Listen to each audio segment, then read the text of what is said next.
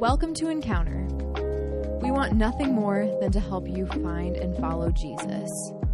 If you're a college student in central Illinois, join us Monday nights, ISU's campus. We'd love to see you there. To start off, say this with me Our Father in heaven, hallowed be your name. Your kingdom come, your will be done on earth as it is in heaven.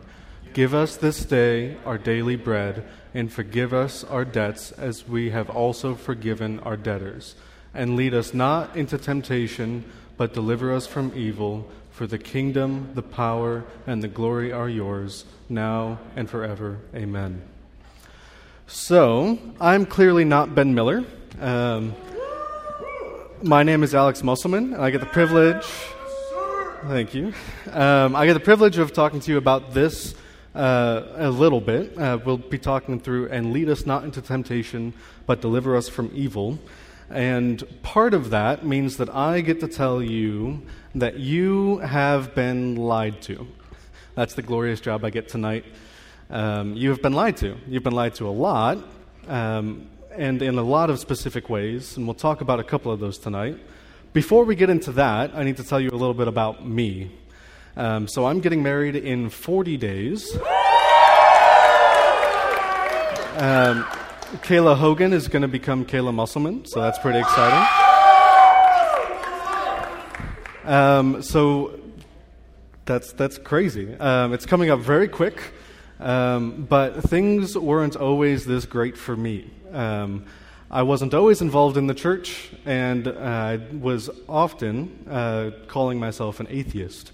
In fact, for the first 18 years of my life, I grew up not attending church whatsoever. Um, my parents began to separate when I was in eighth grade, and that accelerated throughout my time in high school. And I constantly, constantly was in relationships. There wasn't a month or two time span where I wasn't pursuing somebody else or dating somebody. Um, all of those relationships culminated with the final person that I dated in high school. Um, she, funny enough, got married like a month and a half ago, so God's doing great things there. Um, but we were not so Christ like in high school. Um, our relationship, a year and a half about it was, um, ended shortly before I came to school. She was a Christian, her family were Christians, and so as my family separated, it felt great to go and be loved by these people who actually knew what love was. And so, even though we broke up, that spoke to me a lot. She actually followed through on her convictions. She listened to God when God told her through the Bible, This man isn't a Christian, you shouldn't be dating her. The greatest witness in my life up until this point was her breaking up with me. It's not a glorious story, but it's the one God has written with me. And she uh, stopped living in the lies that Satan was telling her through me. Um, I would tell her, We don't need to worry about this boundary. We don't need to wait until this. We can get married. You don't actually need a Christian. Um, you just need somebody who loves you. And it's hard to actually love fully if you're not rooted in Christ. So she listened uh, to God. She broke up with me, broke up with the lie. Um, and that'll lead us into something that I'm pretty passionate about uh, lies. Um, not that I tell them often, um, I don't, I try to repent. Um, but I'm really passionate about these popular phrases that are actually misrepresentations of reality. I'll give you a softball at first. You are what you eat. Well, last time I checked, I'm not a potato. Um, you're not a french fry. There's no pasta sitting in front of me today. Um, I know there was a pizza out there earlier, but you aren't the pizza. Um, another example is everything in moderation. I don't need to tell you that you shouldn't do everything in moderation. We would be doing all sorts of silly things, jumping off roofs, um, murder, and everything in between. We don't need to do everything in moderation. It just doesn't work. Another one is that, uh, and this one is a little bit more serious and perhaps a bit controversial, the statement, there is no truth. Um, if somebody says that to you, you can just ask them, is that true? They're saying, it's true that there is no truth. So that also doesn't really work. Last one before we jump into our text for tonight is that fear is bad. Fear can be bad, um, but fear often drives us away from things that would hurt us. It keeps us from walking too close to a ledge. If I fall off of this, especially for those of you who know me, I might not survive. um, I know this is this is maybe not this isn't even as tall as I am, but I'm too frail for that. So, imagine hundreds hundreds of feet um, underneath me and the, the a rock face uh, straight falling down. It's fear that keeps me from getting too close.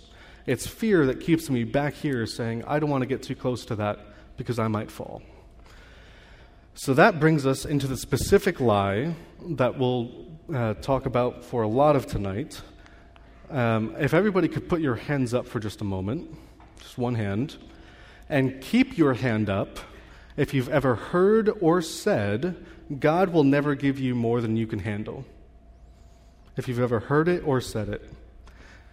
You've all been lied to. Me too. And I've said it. You can put your hands down. Um, but haven't you felt like you've had more than you can handle? Do you feel right now like you have more than you can handle?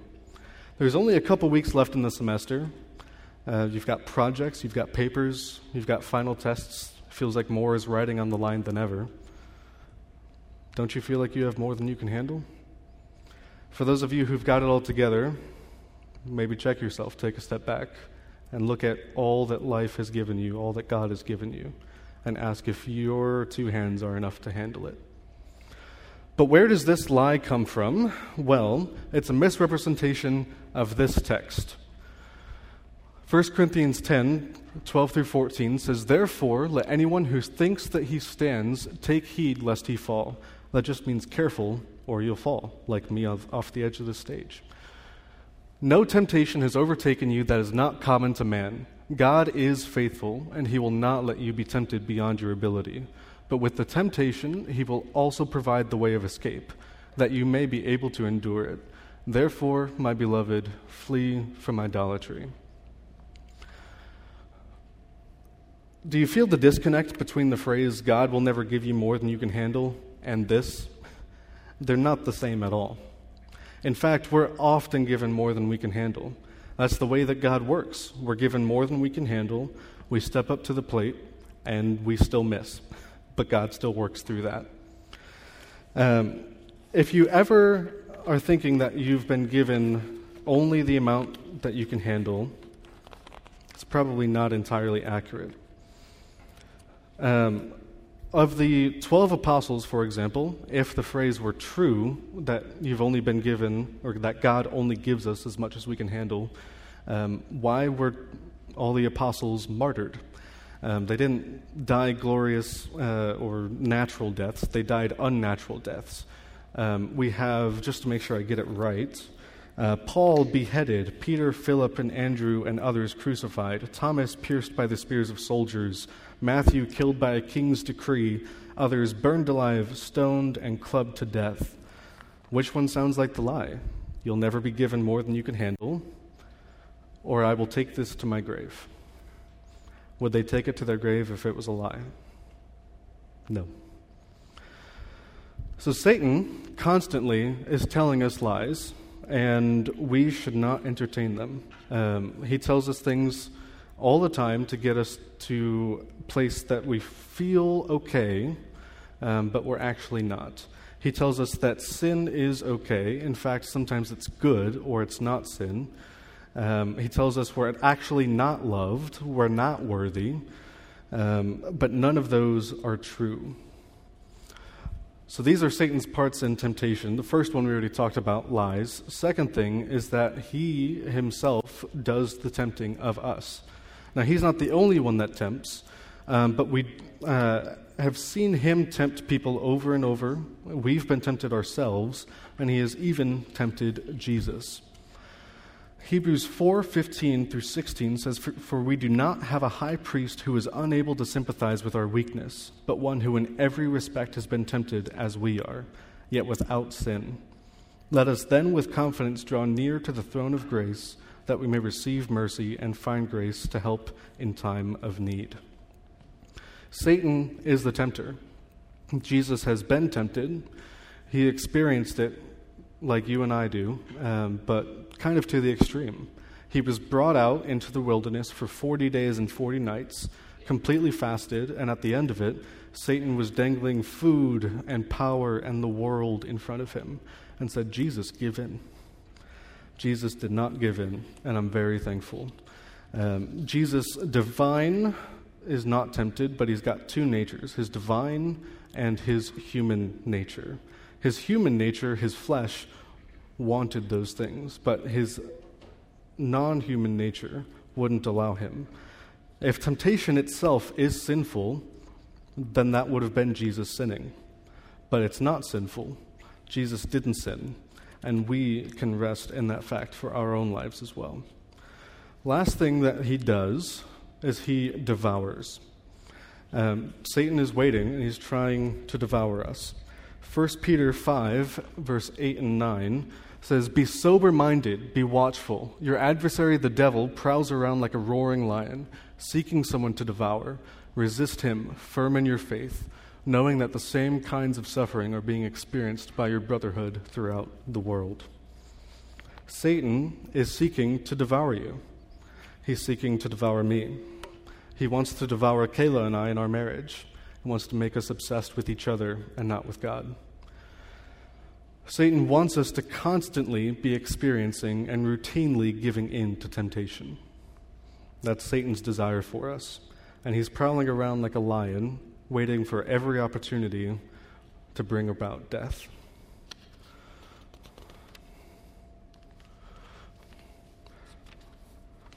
This is why Jesus tells us that we should be praying to be spared from situations in which we might experience temptation. Let no one say when he is tempted, I'm being tempted by God, for God cannot be tempted with evil, and he himself tempts no one. But each person is tempted when he is lured and enticed by his own desire. Then desire, when it has conceived, gives birth to sin, and sin, when it is fully grown, brings forth death. Let's pause for a second. It says, God cannot be tempted with evil, yet we just talked about how Jesus was tempted. Was Jesus tempted with evil? Well, not necessarily. It's possible, but we know that Jesus was fasting for 40 days. If you were fasting from food for 40 days, being tempted with bread, bread is not evil. food is good. Food will nourish you, food will keep you alive. Um, Jesus himself was not itching to do evil, though his flesh was in need. Satan, trying to lie to us, to tempt us and devour us, um, he tried that with Jesus, and it didn't work. It doesn't have to work with us. Um, this passage, though, also informs us that Satan isn't the only thing that tempts us. Satan tempts us, absolutely. We tempt ourselves, and we tempt others, and are lured by our own desires our desires for good. Um, Satan perverts the good. You want peace? Absolutely. That's a grand desire. Peace is a gift from God. But Satan uses that good desire for peace to avoid conflict and drive wedges between people. You want intimacy? Absolutely. It's beautiful. Seek it. You should have it with friends and in marital relationships. But Satan uses this to make us feel alone and drive us to sin. Your phone is not intimate with you. It feels like it is, but it isn't. That person on the other side of the screen, on the other side of the phone call, this other addiction, this alcohol, these other things, they're not intimate with you. They are simply mimicking the good gifts that God gives us. So, what are we supposed to do about this? Well, before we go into our parts, I have to give you guys a bit of a disclaimer. This is coming from Matthew 18, verses 6 through 9, which says, But whoever causes one of these little ones, talking about humble believers, whoever causes one of these little ones who believe in me to sin, it would be better for him to have a great millstone fastened around his neck and to be drowned in the depths of the sea. Woe to the world for temptations to sin, for it is necessary that temptations come, but woe to the one by whom the temptations come. And if your hand or your foot causes you to sin, cut it off and throw it away. It is better for you to enter life crippled or lame than with two hands or two feet to be thrown into the eternal fire. And if your eye causes you to sin, tear it out and throw it away. It is better for you to enter life with one eye than with two eyes to be thrown into the hell of fire. That is a pretty staunch warning. it's very aggressive. Jesus isn't playing around here. Um, if we lead others into temptation, he says it would be better for us to have a millstone tied around our neck and to be drowned in the depths of the sea. Do you guys know what a millstone is? If I were to have one here on stage with me, it would be about this tall, about this thick, so it would be standing about here, about this thick, and it would be solid stone with a hole in the middle um, these things were meant to grind stone um, for the, the last couple thousand years. And so they were heavy, and they would be ground up against each other. You'd have two of them. One would spin on top, one on bottom. Um, but this stone would weigh tons. Can you swim against that? I can't. Some of you may try to take it on, but I, I can't do it. Um, it's a very strong uh, warning against tempting others. What does tempting others look like? Well, I don't want to get too far into this rabbit hole, um, but you can tempt others with social media posts, um, with your words, with your actions. Um, have an open uh, mart, mind and heart. That's a combination word in case you didn't know. Um, have an open mind, have an open heart to what others may tell you is tempting them, and be humble enough to listen and maybe change your behavior. Um, what else is in here, though, is that we should set up guardrails and barriers. Jesus tells us to cut off our hands, cut off our feet, gouge out our eyes. I don't want any one of you here to actually do that. But what Jesus is saying here, he's giving a, a hyperbolic example, he's exaggerating to say that if something causes you to sin, you would be so much better without it. Better to enter life without the thing that causes you to sin, better to live life without the thing that causes you to sin than to live it with the thing that causes you to sin. Because if you do that, it leads to death. So, about the things that we need to do uh, regarding temptation, we're going to talk about before, during, and after. So, before, like I just said, set up those guardrails, set up those barriers. If you can remember, we just talked about um, Satan being a lion, prowling around waiting to devour you. If there was a lion here next to me on stage, it would break out into all mayhem. I would surely die, and a number of you might try to save me, bless your heart. Um, but you would probably die also, and we would run kicking and screaming out of this building as fast as we possibly could. There's no guardrails there. I'm not safe. I'm standing right next to the thing that's going to devour me.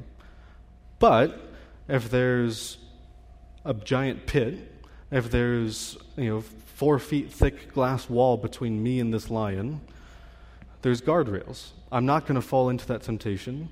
This lion isn't going to devour me. I'm not going to die.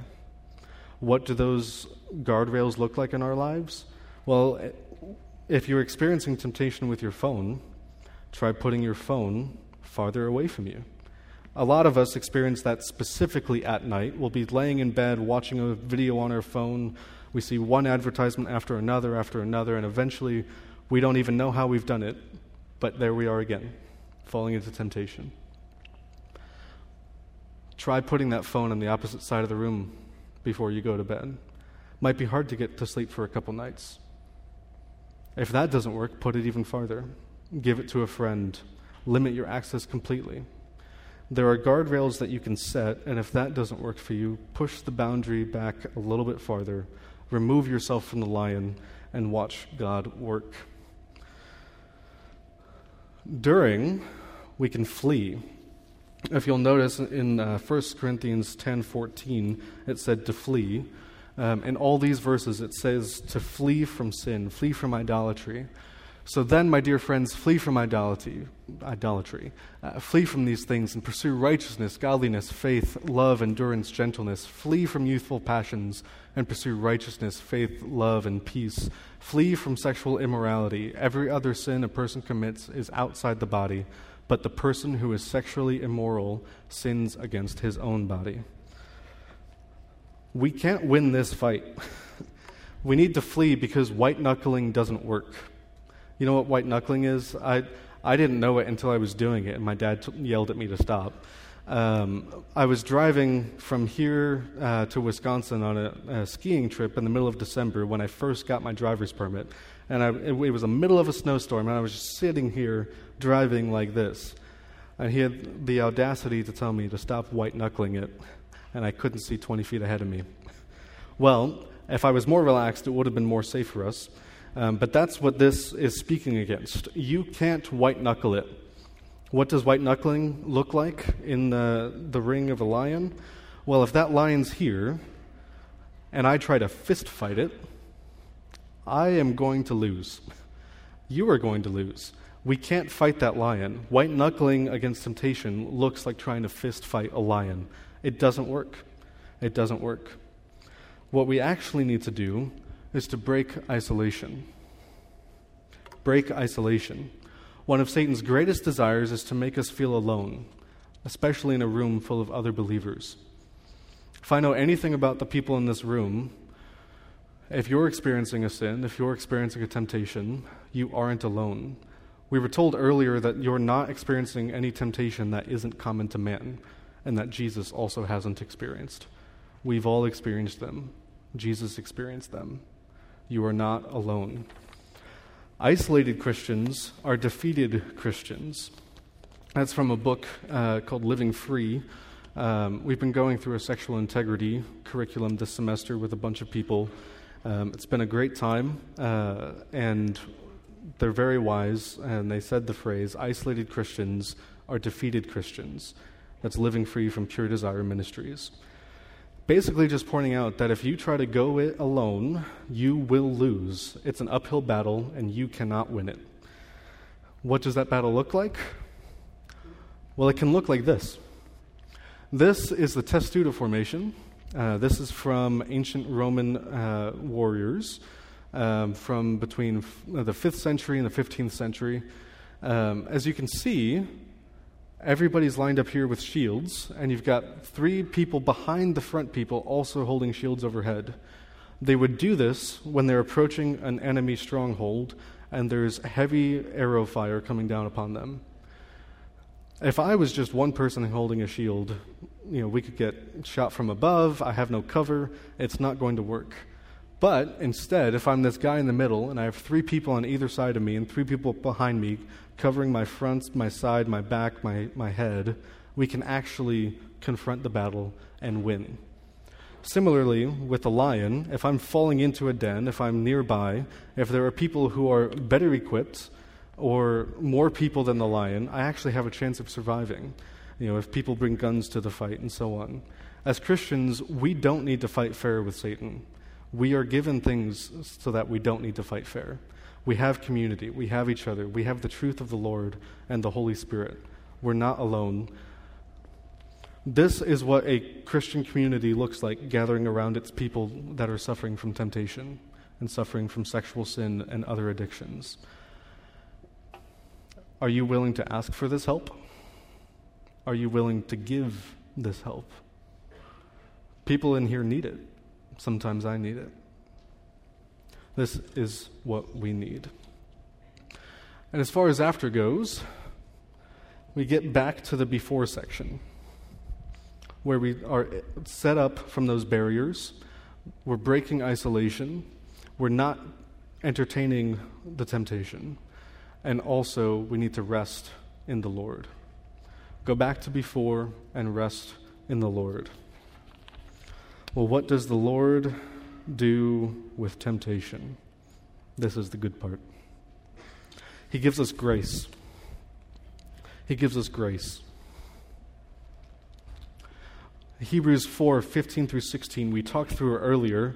Verse 16 um, says, Let us then with confidence draw near to the throne of grace that we may receive mercy and find grace in time of need. I don't know about you guys, but my time of need is always. And it says to draw with confidence near to the throne. Can you walk up to the God of the universe with confidence? What an intimidating thing to do. Jesus, who has the power to die for and forgive all sin, God, who is the author of everything, wants you to walk up to him with confidence and ask for grace. Why can we do that? Because even in our sin, God does good. God uses our sin, uses our temptation for good. Romans 8:28, that's a good one to write down, says, "We know that all things work together for the good of those who love God, who are called according to his purpose." If you're a follower of Christ or potentially going to become one, this is a promise for you. God will work all things together for the good of those who love God. He did this with the resurrection. What is the death of Jesus except for the greatest triumph of Satan? Yet it's that very thing that God can turn around and use to save every single one of us. This has happened with my life as well. Um, it's not exactly as glorious as the resurrection, but I do know it personally. Do you guys remember that person that I talked about dating from high school earlier? Um, well, after she broke up with me, a couple months later, I came to school here as a freshman at ISU. This was 2018, dating myself a little bit. Um, back then, they used to do this thing at the end of Welcome Week where uh, you would get together with all the freshman incoming students of your major and the head of your department. I don't know if they still do this anymore, pre COVID, post COVID. Um, but it was a lecture hall of about 300 people and the department of the head just telling us random tidbits of information that weren't helpful for us at all. Um, I walked into that room a little bit late, and uh, so a lot of seats were taken. I was scanning the room, and I saw somebody that reminded me of that ex physically. I was lusting after her. And so I chose to sit next to her. I thought, well, this could be the next girl. She wasn't, um, and I'm thankful. But God still used that terrible decision, that lustful decision, that lustful action for good. Here's how it happened. That person that I sat down next to and that I flirted with and talked to introduced me to her friend. That person introduced me to another friend. And that friend said, Hey, I've got some people that are coming to play volleyball at, uh, what is it, Tri Towers. Um, and so I was like, shoot, I like sports. I'm going to go play volleyball. So I went. And there, after we played volleyball for about two hours, uh, a lot of people were asking or saying things about food. So I kind of spoke up a little bit and I was like, I feel like I heard free food. Does anybody want to give me free food? And so somebody said, Yeah, come along. We're getting free food. And I piled into a, a four door sedan, me and seven other people. Um, and we drove less than a mile away uh, to go get free food, and that free food was at the campus house. It was about 24 hours between when I sat down to, next to that girl and when I was in that campus house. Within 24 hours, God used my lustful decision to get me into a community where people love Him and will love me. God's done this with my life, and He's done it over and over and over again since then. He's done it with your life too. If you don't see it, open your eyes and ask Him. He will. He will bring us to this last point of deliverance. 1 Timothy 2 5 through 6 says, There is one God and one mediator between God and mankind, the man Christ Jesus, who gave himself as a ransom for all, a testimony at the proper time. Y'all, even in our temptation, this is the promise that we have that God will deliver us, that Jesus has paid the fine. You can't pay the fine on, on your own. Imagine walking into court and, and the judge has a stack of, of fines that you are righteously due to pay, and you say, Well, I helped this old lady cross the street and I won't speed again, so can we just forget about all these? He said, No, you are due to pay your fines just like I did and just like everybody else. You are no better than the person next to you and the next person in line. But if somebody comes along and pays those speeding tickets, pays those fines, you can be let go scot free. That's exactly what Jesus has done for you and for me. It's there as a free gift for us to accept. So even in the depth of our temptation, Jesus is there to rescue us. Jesus gives us grace. He does good things with our temptation, and He delivers us from evil. To God, you are worthy. You are worthy of the sacrifice of His only Son. You're worthy of the sacrifice of His only Son.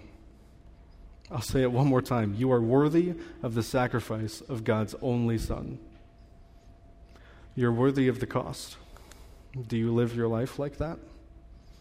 Do you live your life knowing that the person next to you is worthy of the Son? Tonight, as we transition into worship again, um, I want us to rest a little bit in that good news.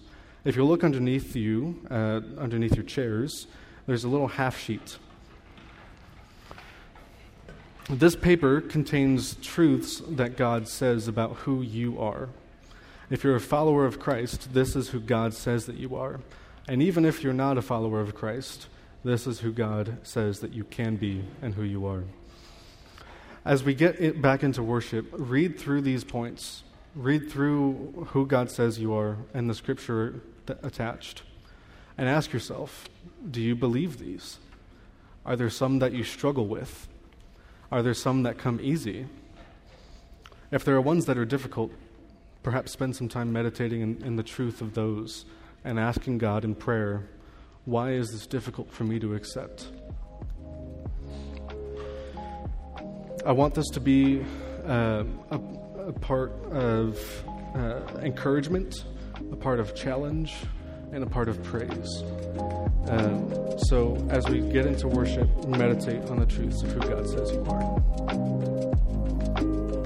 Thanks for listening. Find out more about Encounter and ways to get involved at isuencounter.org.